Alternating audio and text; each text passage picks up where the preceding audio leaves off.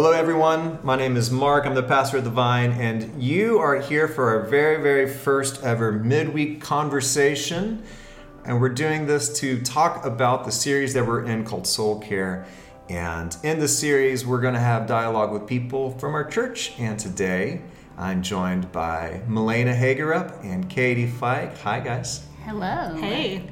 Okay, so how about we just start off by just a little introduction? Could y'all share just uh, how you spend your days?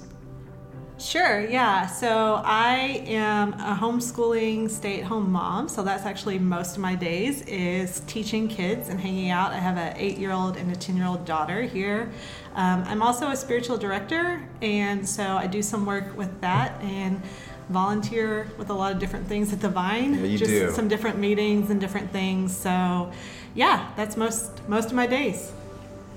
And I work for the Vine. I'm the communications director here, so I spend um, about half my working time um, helping out with the newsletter and the website and social media and different things like that. I love being a part of this community. And uh, also have two little ones, so uh, spending time with them as well. Awesome. Well, we're doing this because we believe that we learn best in a relationship with each other, and a lot of what we do when it comes to this podcast and a lot of the quote unquote content that comes from our church is kind of just one directional. And so we thought it'd be meaningful in this series that we're talking about how to care for our soul to actually talk to and hear from people within our community. And just so you all know, we're recording here in our Vine's office, which is kind of near downtown. So you're going to have some sounds that come come with being downtown and the background. That's just reality. So uh, I'm so excited about this week's conversation. We this, spent this Sunday talking about, and this we're going to spend this week exploring what does it mean to have a soul, to be a soul-filled person. I'm curious for you, um, why do you think this conversation is important? I think um, I think it's really important. Um, I feel like our lives are really full and busy, and so many things are distracting us um, and trying vying for our attention, taking our attention. And I feel like I see the care of our souls as a way to connect to the deepest parts of who God created us to be that we tend to not pay attention to. Yeah, building off what Katie said, I fully agree. Um, I know something that multiple spiritual directors have pointed out to me is um, how easy it is to focus on doing versus just being. And I think that's just culturally, you know, we ask people like, hey, what do you do? Like, we, we just are very focused on our actions, our to do list, our task, our work.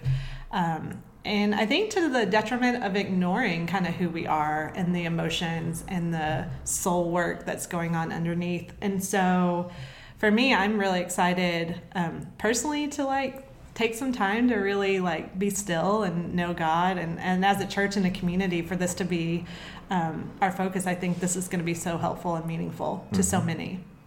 So let's begin like just a real basic question, and I think one that it's honestly is like really hard to, answer, which is when you think of one's soul, what do you think of?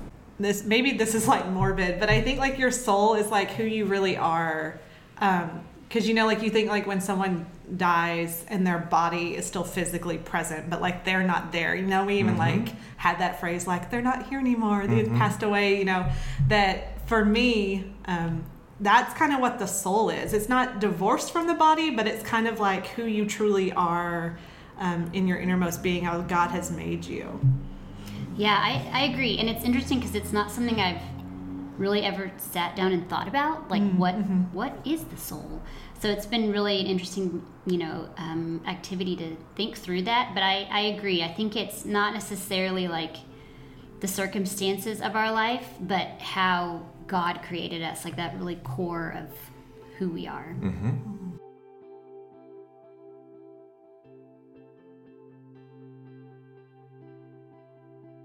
Okay, so on Sunday we used the imagery of an iceberg and talked about, you know, how like 10% of an iceberg is seen above the surface and 90% is below the surface. And so much of modern living focuses on like above the surface life We can spend our days chasing a career path or paying down a mortgage, or seeking approval from others, or just trying to live out the expectations that we received from others. Yet below the surface are more of the fuller parts of our personhood. So, because of that, what are some practices that we could use to remind us of what's below the surface and to live from the soul? Something that this has sort of made me think about is trying to remain present mm. and being really attentive to my thoughts, my feelings, what's like bringing joy and delight, what feels like really true and genuine to who I am in my experience, and to kind of like be aware of them and sit with those feelings and not try to push them away or get to the next thing or the next distraction. Um, so, yeah, I feel like it's kind of calling me to try and remain more present. Yeah, for me, there is a certain prayer practice that I've learned in my training for spiritual direction, and my um, my personal spiritual director is like certified in this, and she is always like, "You should try this," um, and it's called centering prayer. And so, really, it is more of a, a, a prayer approach of being still and just listening. And I know for me, um, whenever I like either try it myself or like I tell people about it. I always like give the warning. I'm like, hey, stuff's gonna rise to the surface because I think it's really easy to distract ourselves and to not really um, focus on what's kind of going on in the soul. Um, but that certain practice of just sitting and being and just really trying to just be focused on God and to not numb out, not like if uncomfortable emotions arise, try to be like, oh, what's what's happening on mm-hmm. Instagram? Let me, you know, like mm-hmm. whatever, you know, just really taking a certain amount of time and just sitting still. Um, I think that that has done leaps and bounds for soul work for me just to really recognize what's there that's so easy to ignore i think we said mm-hmm. that earlier you know it's really easy to just focus on that that top 10% of the iceberg and just how life kind of looks to you in the day and to others. But um, I think sometimes just slowing down and being still and and trying to be with God in those quiet moments, I think. Um, really helps you see all that underneath. Right. Yeah. Something that's so crucial uh, as our soul, the health of our soul, it's so easy to live with the denial of it. Mm. And uh, I think, Melaina, as you share, I think prayer is one of the ways in which we can go below the surface. And uh, but prayer is also a mystery. It's also one of these things like as like Christians and Jesus followers we know we should do. Mm-hmm. But I think very few of us feel like we've been trained or taught how to pray or even know what it means. Mm-hmm. So for instance, like what does prayer mean to you as of lately? To show my hand a little bit, I grew up in Baptist churches and so I think what I was taught about prayer that like either was actually taught or just kind of got from being in the water um, was prayer was like sitting with God in your quiet time and being like, Dear God. And you know, you're either saying it out loud or in your heart, or maybe you're journaling, but it's talking with God. And it was very formulaic. There was even this like um, acronym of ACTS, and it oh, right, was right, yes, right, yeah. it was like adoration, confession, thanksgiving, and supplication, like praying for others. Uh-huh. And it was like that was that's what you did. That was the formula, and that was prayer. Like that's what it was. And so I went decades thinking, well, that's prayer. It's when you say, "Dear God," and you follow ACTS, mm-hmm. and you mm-hmm. have those times. Um, I think now, thankfully, I've grown to see just how much more prayer is. You know, our our God is so creative, and and not that that formulaic prayer isn't prayer, but there's so many other ways. And so for me, prayer now is connection with God, like whatever that looks like. And and for some people it is praying and it is journaling, but for some it's singing. For some it's walking in nature and just mm-hmm. recognizing God. For some it's sitting still and just taking a moment to say, "Hey God," mm-hmm. and just be there. And so I think I've seen now that it's just so much more than what I thought it was, mm-hmm. and it's it's sort of exciting to kind of connect with God in these new ways that mm-hmm. I didn't know when I was younger. Yeah, it's it. I imagine for me, like those formulas, like ACTS, uh, they're really helpful for the beginning stages of trying to figure out what does it mean to pray, sure. to have a structure. But eventually, it's that's a structure that it's also good to push it away from mm-hmm. and ex- expand prayer to be more than four points. Yes. And um, So yeah, it's a, it's a more beautiful, expansive way of being with God, right? Yeah, sure. What about you, Katie? Yeah, I think hearing you talk about your prayer, like upbringing and experience, uh, I grew up um, going to Episcopalian schools, and um, we spent a lot of time reading, you know, prayers from the Book of Common Prayer, or you know, different prayers that are that are written for you.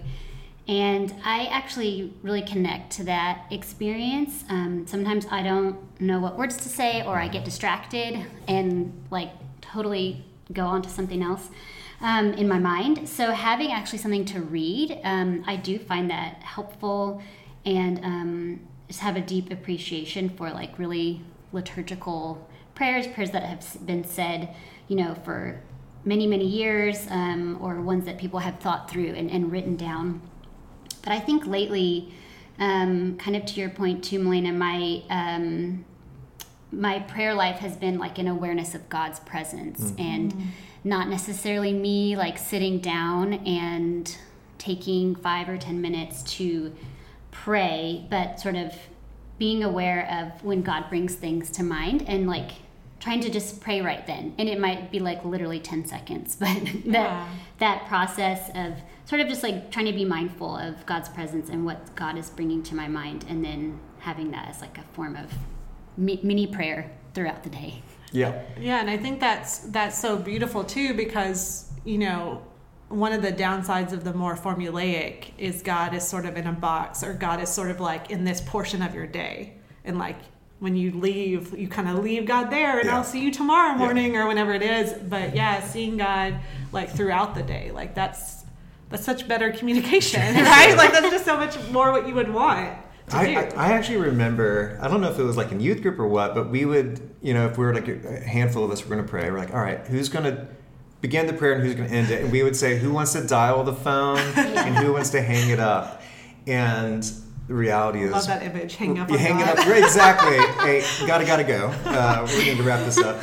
But the reality is that another form of prayer is is that we never hang up. Yeah. That mm. we just carry God's presence and companionship with us the rest of the day. Which for me makes sense when Paul talked about pray without ceasing. I mean, that used to invoke a lot of stress because that means that you should be praying all the time mm-hmm. and like mm-hmm. that kind of formulaic yeah. kind of prayer rather than like what you both are saying, which is joining God with the fullness of my day mm-hmm. and living in communion with God in every moment.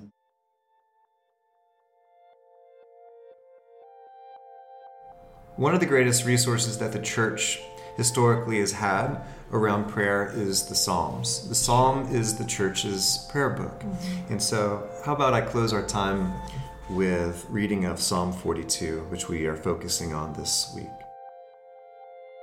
As the deer pants for streams of water, so my soul pants for you, my God.